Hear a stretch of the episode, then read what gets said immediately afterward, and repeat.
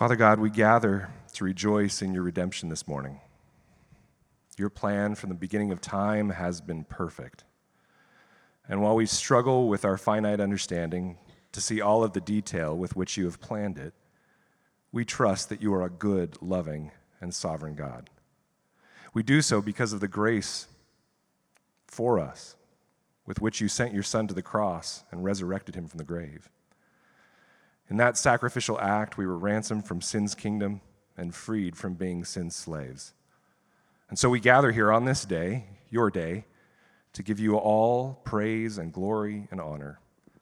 There's no greater purpose in our lives than to worship you. And even that ability has been graciously given by you. And so we thank you. And because of this love that you have already shown us, we know that you are ready and willing to hear our prayers. This morning, we again pray for an end to the conflict, war, and bloodshed in Ukraine. We pray that you would use your sovereign and omnipotent hand to intervene in the midst of the peace talks. And we pray especially for the many children, the sick, and the elderly throughout Ukraine who are stuck in orphanages, hospitals, and care homes that are unable to access food and supplies. Please bring them practical help through the many amazing aid workers within their country and spiritual comfort in your gospel as they understand a side of mortality that our eyes do not. Lord, we pray for the many churches in our region and nation that preach your gospel this morning. We pray that your presence in the midst of the branch church in Corvallis, Sellwood Baptist Church in Portland, and Outward Church here in Salem would be acknowledged with obedience and worship and sanctification by your word. We pray for their pastors, their elders, and deacons and congregations. Please empower them by your Spirit to be lights in a world that needs the knowledge of your redemption so badly. We also pray for the law enforcement officers in our church and community. In a world in which evil is celebrated as good and good is maligned as evil, we see, even in the last weekend, in multiple shootings across our country, that violence is increasing and the love of many is growing cold. And so, as we see this violence and crime in our country continue to increase, we pray that you would use it to call many to repentance. But we also recognize the danger that these officers put themselves in daily to protect us. And so we pray for your protection over them and that your spirit would endear others to you through their service.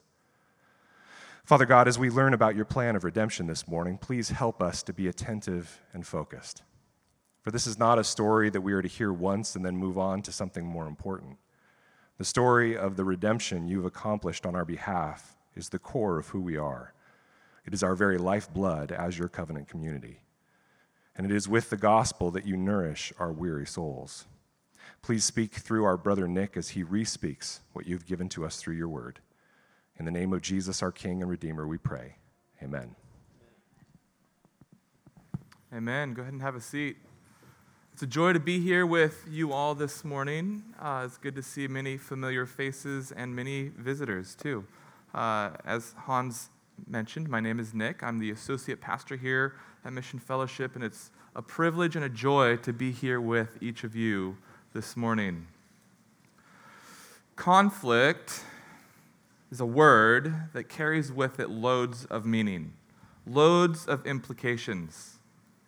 Over 10 years ago, uh, between 10 and 15 years ago, Janelle and I served at a boys' program in central Washington.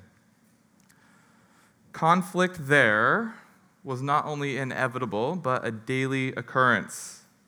See, these boys had been placed in this program by their parents because they were not safe at home. Whether it was a fist fight that needed broken up, an angry tirade of verbally abusive language, or just passive aggressive attacks on, uh, on somebody else's bed or laundry, conflict seemed to take place constantly. I can remember breaking up multiple fights that included objects uh, of wood uh, being thrown at individuals or just punches being thrown. You, you kind of look at them and you wonder, why are you actually fighting? What is the purpose of this? None of it actually makes sense if you just stop and think about it.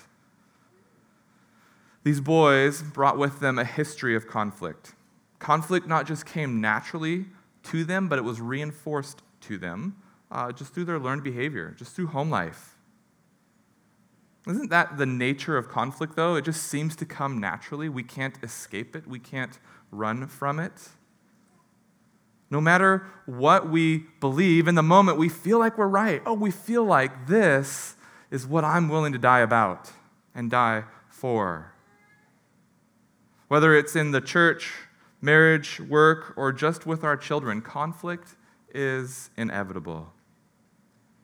I think I'm pretty confident conflict is one way that God's just like, yeah, you're not in heaven yet. This, this is not uh, the end. There is more, right? And we long for that. We long to be, gone, to be done with that. We come this morning to Revelation chapter 12. This chapter is the literal and narrative middle of the book of Revelation. In chapters 1 through 11, the first half of the book, we have seen that John, the author, has written to seven churches. These churches represented the complete, whole, timeless church of Christ. And the message in the first portion of Revelation, the message to these churches was that the Lamb has conquered, and that conquering was done through the shedding of blood, through his death. It is the people of the Lamb who too, who also will bring victory for the Lamb as they have been assembled for war. But their fight isn't with the weapons of war, but through the laying down of their life and proclaiming the victory of the Lamb, just as Christ did. The Christian life is one of pressing forward despite opposition, despite conflict. The life of a Christian is then rooted in conflict. It's inevitable, it is part of who we are. Conflict then comes in many forms. And we are engaged in an eternal conflict that we know very little about. And so, as we come to chapter 12, the veil of heaven is pulled back, and we get a glimpse of this eternal conflict that is taking place, that we are inevitably a part of. If you are taking notes, the big idea and the title of this sermon is The Plan of God Has Not Been Overcome by the Enemy of God. Go ahead and write that down. The plan of God has not been overcome by the enemy of God.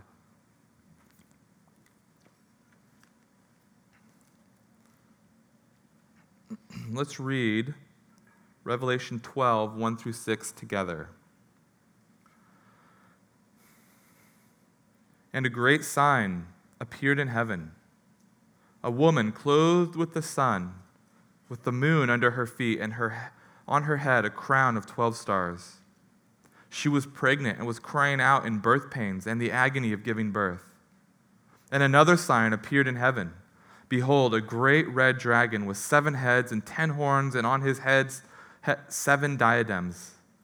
His tail swept down a third of the stars of heaven and cast them to the earth.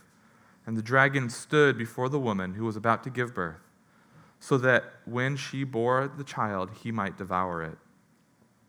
She gave birth to a male child, one who is to rule all the nations with a rod of iron. But her child was caught up to God and to his throne. And the woman fled into the wilderness, where she has a place prepared by God, in which she is to be nourished for 1260 days. This is the word of the Lord. as the veil of heaven is pulled back, we are given a glimpse of this cosmic conflict. John, the revelator, is zooming over the redemptive historical narrative of Scripture and gives us insight into the, an old conflict, one that started early on in Scripture. And what we see in this cosmic conflict has afflicted the people of God, but God will also sustain them. So, here, if you're uh, taking notes, once again, is the, the, the three points of this talk, of this sermon, the six verses. God's means of redemption, Satan's opposition of redemption, and God's care for the redeemed. God's means of redemption, Satan's opposition of redemption, and God's care of the redeemed. because John is zooming over at a high altitude, looking at uh, uh, the first, uh, you know, all of the Old Testament, we too will be operating from a pretty high level. But we will dip down into Scripture to see a few of the details and, and bring them out, hopefully, to make them become more real and alive. And if we are unaware of the conflict we are engaged in, this is why it's important, is because we need to know who it is that we are fighting against and what the battle is all about. So let's look at point one God's plan of redemption. In these six verses in Revelation 12, we can see the plan of redemption that God has laid out. God's plan from the beginning was to work through his people to redeem the world. And how John is telling us this plays out is as a woman. John opens the chapter with the vision of a great sign. Now, this phrase is used several times in chapters 12 through 15, and we need to remember what it is that a sign actually is. A sign is not the point, it's just pointing towards the point, right? The sign, the stop sign is telling you to stop. It's pointing towards you, not towards itself. In a similar way, the signs here in Revelation 12 are pointing towards something else, not at themselves indicating that we probably, as the reader, need to do a little bit of work to understand what it is that is actually being communicated. And so, the first sign that John sees is a woman. A woman in heaven. She is wearing the sun. The moon is under her feet, and on her head is the crown of 12 stars. Like a bride on her wedding day, she is gloriously clothed and attractive with in beauty with the wonder of the universe. So, who is this lady? Who is this um, wonderful woman that we're looking at? Well, as the story progresses, we see that the character that this represents is the people of God, both before and after Christ. Well, what, what clues do we have to that here in verse 1? Well, the sun, the moon, and the stars throughout the entire Old Testament represent are representative uh, of the people of God. For example, Genesis 37 9. Then he dreamed another dream and told it to his brothers and said, Behold, I have dreamed another dream. Behold, the sun, the moon, the ele- and 11 stars were bowing down to me. This is in the middle of a narrative of uh, a story you're probably all familiar with Joseph. And Joseph has a dream that the sun, the moon, and the stars are bowing down to him. Well, who is that? His family, the people of God.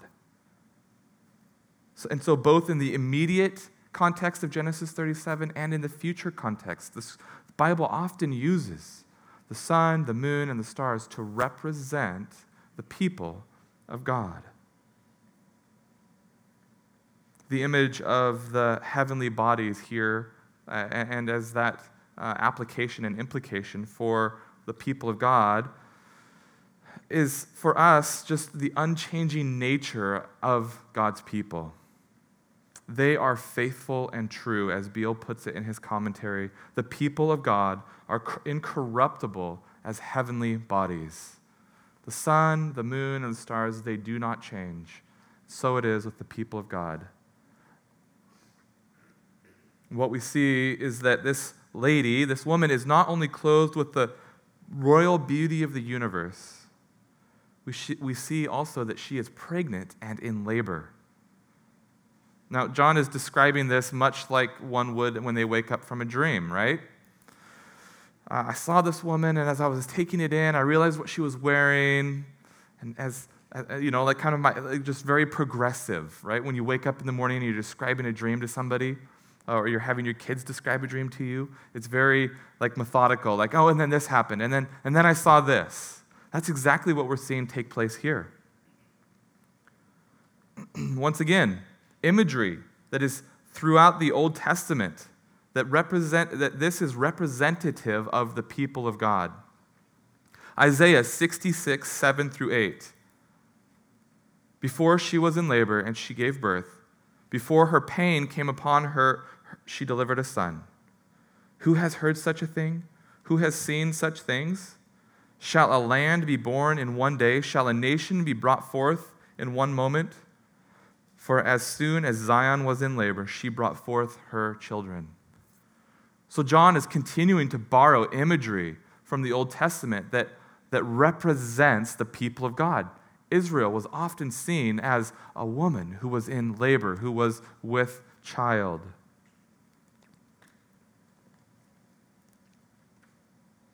Israel wasn't, though, the point of the story.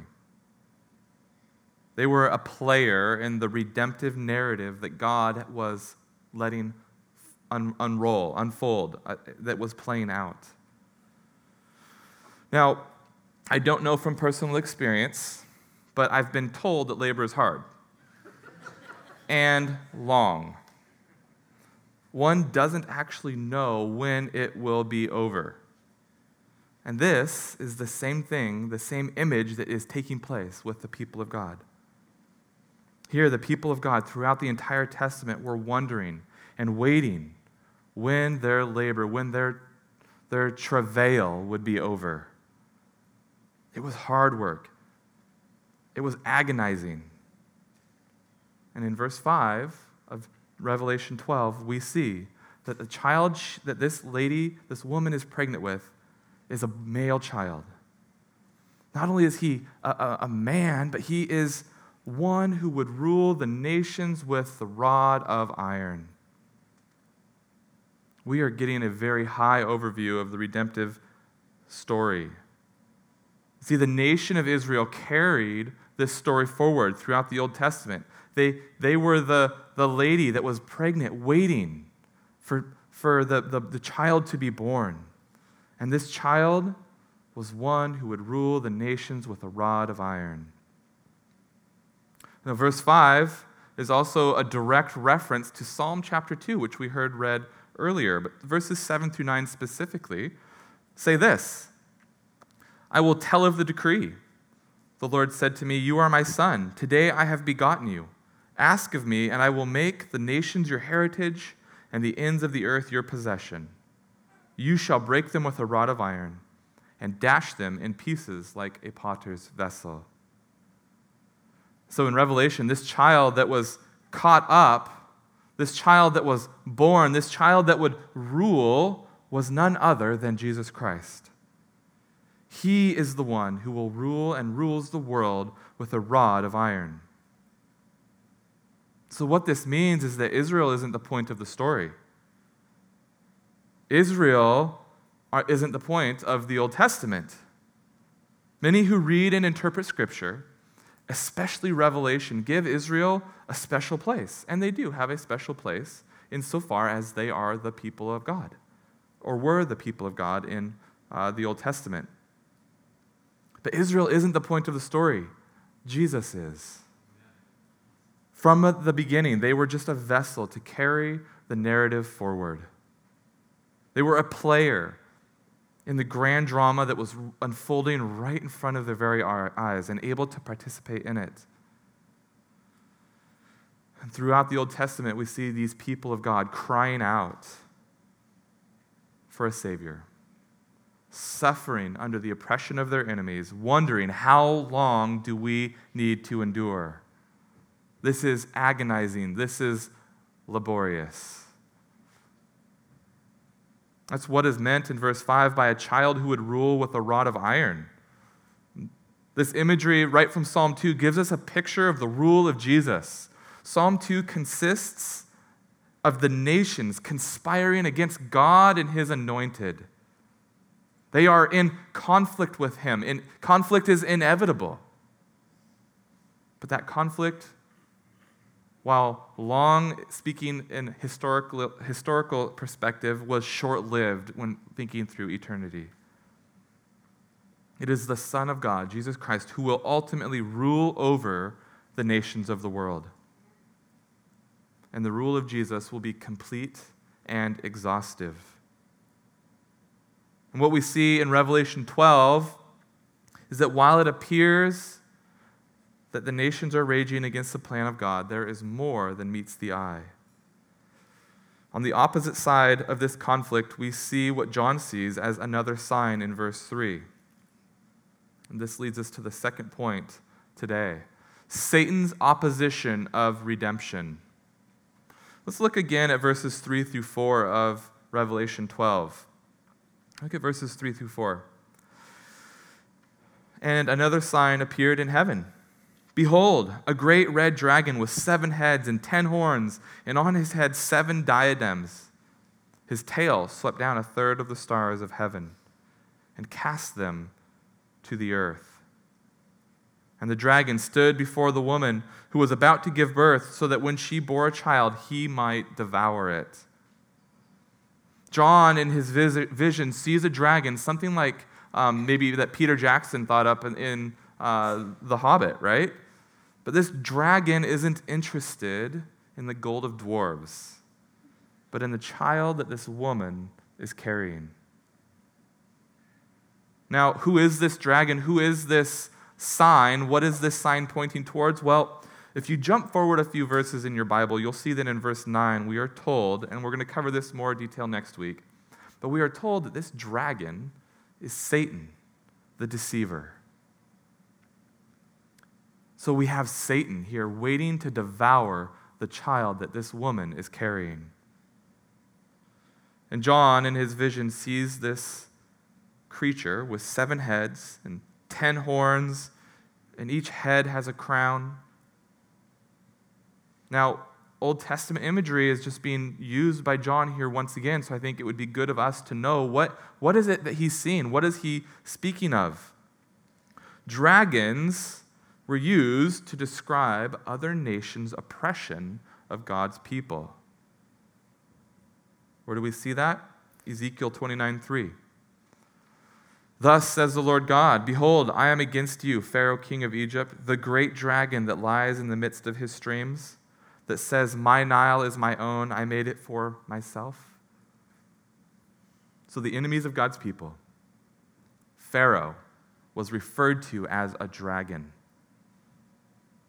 So here in Revelation, as the curtain is being pulled back, so we're able to see what is taking place in uh, in heaven through redemptive history, we see that God is at war with Satan himself. God is at war with Satan himself. Now, also remember that seven is the number of completion through, through uh, Revelation, and here we have seven heads of this dragon.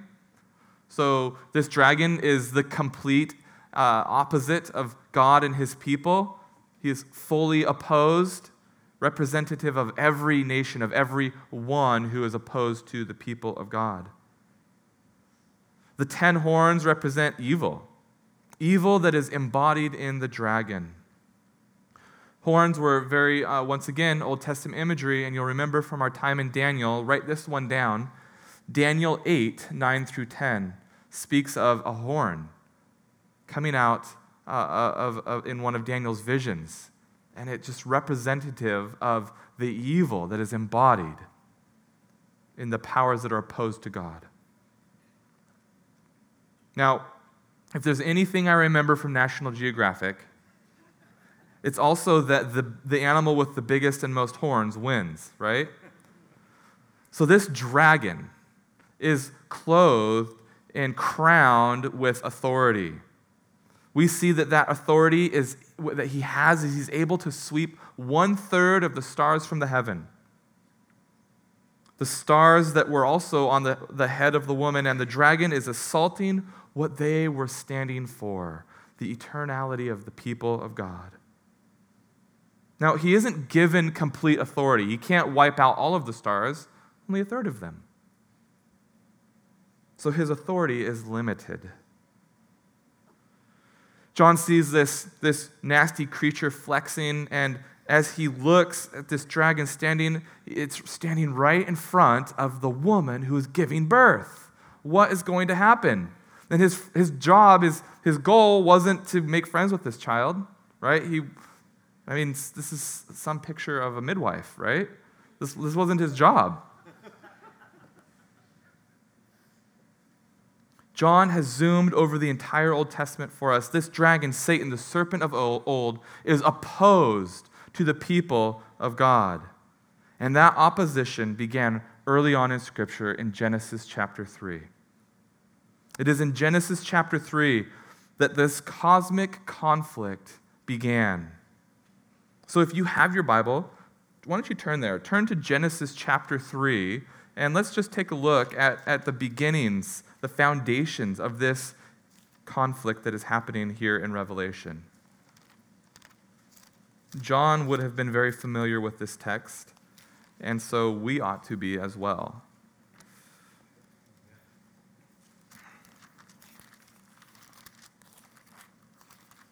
John, Genesis chapter 3.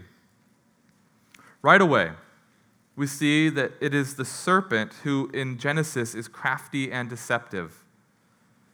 Chapter 3, verse 1. Now, the serpent was more crafty than any other beast in the field that the Lord had made. Right? This is the beginnings of the dragon that we see in Revelation. Did God actually say, this was the temptation, this was the, the question that he put before Adam and Eve? This serpent in Genesis deceived the people who were God's. And this deception led to an all out act of rebellion against their Creator. If you were to read through Genesis 3, you would see that Adam and Eve's hearts were turned away from God. The temptation was hey, look, if you eat this, you can be like him. But in attempting to be like him, they had to disobey him and their hearts, instead of being turned towards him, were turned away. And so, lest we think that we are immune to this sin, Scripture is clear. That sin, that original sin, was passed down and lives now in each of us. For it is through Adam that sin entered the world. And sin puts us in opposition to God. We are at conflict in our natural state with Him. We are opposed to him. And so, with this deception, Satan seemed to grab the upper hand. For it is just a few verses later in Genesis 3 that God hands down punishment to the serpent. Let's look at verse 15 of Genesis chapter 3. God's word to the serpent is this I will put enmity between you and the woman. There's that idea of a woman again and between your offspring and her offspring. He shall bruise your head, and you shall bruise his heel. What God says is that Satan, you've, you've struck the, the heel of this one that is to come. It's, it hurts, it stings, it's, it's a snake bite. But you will be violently killed. Your head will be squished. So the pages of the Old Testament are filled with story after story after story of us as the reader, of the nation of Israel as they were walking through it, wondering, is this it? Is this the boy that will destroy the serpent and save humanity and bring us back to the garden and unite us to God? So we read of stories of Abraham. We read of Joseph who was a ruler, right? This, he's, he's wise, he's good, he's generous. This has to be him, not him. We read of Moses. He leads God's people out from slavery, from captivity, not him. Samson, I mean, look at his hair. And he's strong, right? It's got to be him. Not him. I mean, David, what about David? Like, he's a king. No, but you're getting close. Like this, this is really close.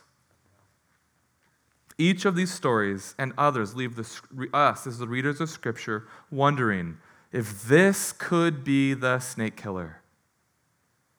The Old Testament lives in the shadow of Genesis 3.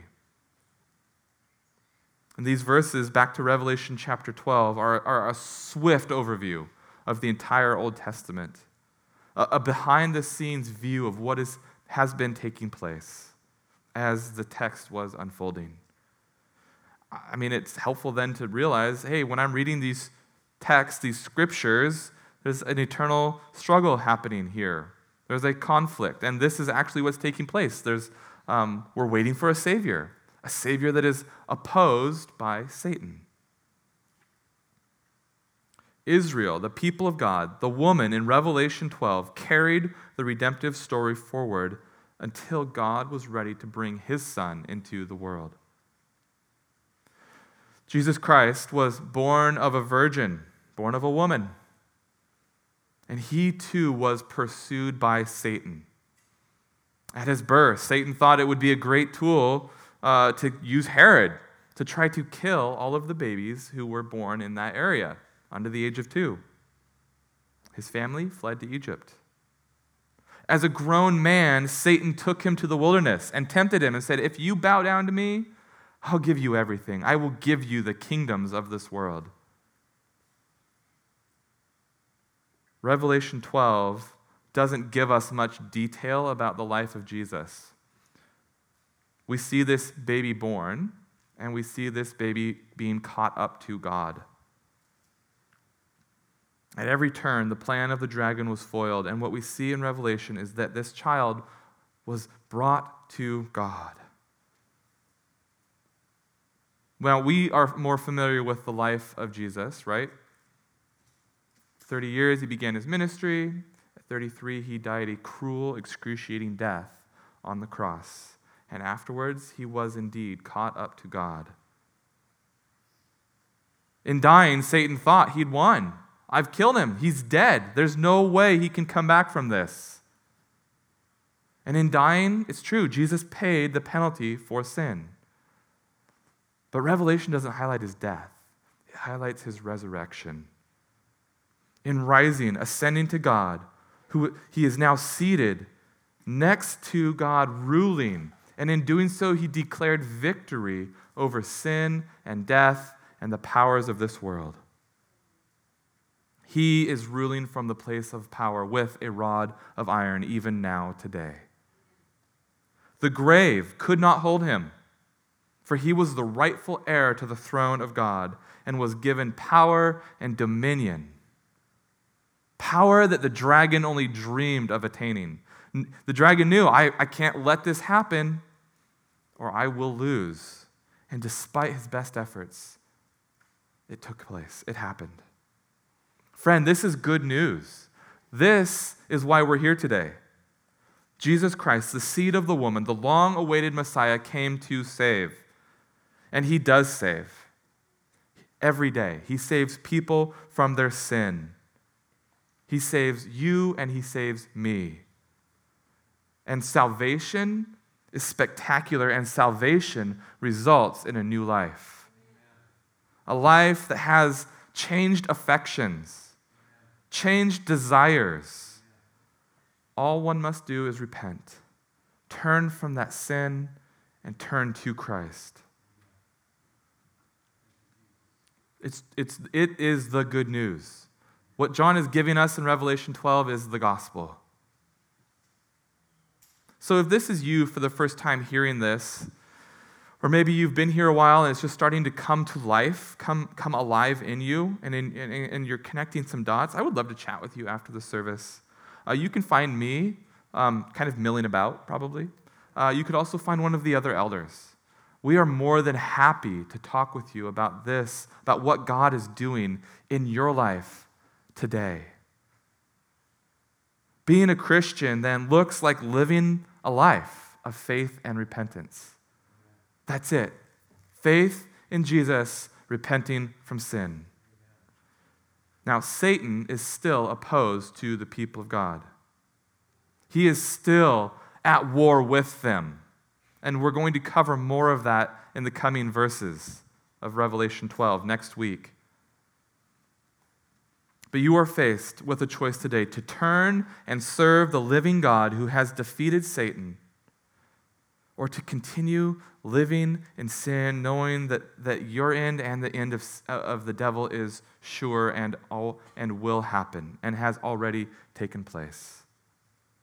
And, and know that if you're feeling like you should respond, know that any opposition that you feel is not from God. Any hesitancy that you feel is not from God. Despite the opposition of Satan, God's plan of redemption moved forward. It went forward. And it still goes forward today. In the final verse of our text this morning, we will see that God will care for those who have been redeemed. God's care for the redeemed is our final point in the final verse. Look again at verse 6 of chapter 12. And the woman fled into the wilderness where she has a place prepared by God in which she is to be nourished for 1260 days. This verse is helpful for us and reinforces eh, for us who the woman actually is. No, it isn't Israel. Because we have Israel carrying the child, Israel um, as the woman giving birth to the child, and the child being caught up, right? Jesus ascended, and here the woman is still on earth. The woman is the people of God. She, they, the people of God are left here on earth. What do we see? He is ruling. He has a rod of iron. She is wandering. He holds a scepter. She is in a place prepared by God. So he is gone, but we are still here. And it is in this progressive, uh, remember this idea of progressive recapitulation, this view of Revelation that as the corkscrew tightens, we're looking now at the same thing that we saw earlier in Revelation. Well, where, where have we seen this time period?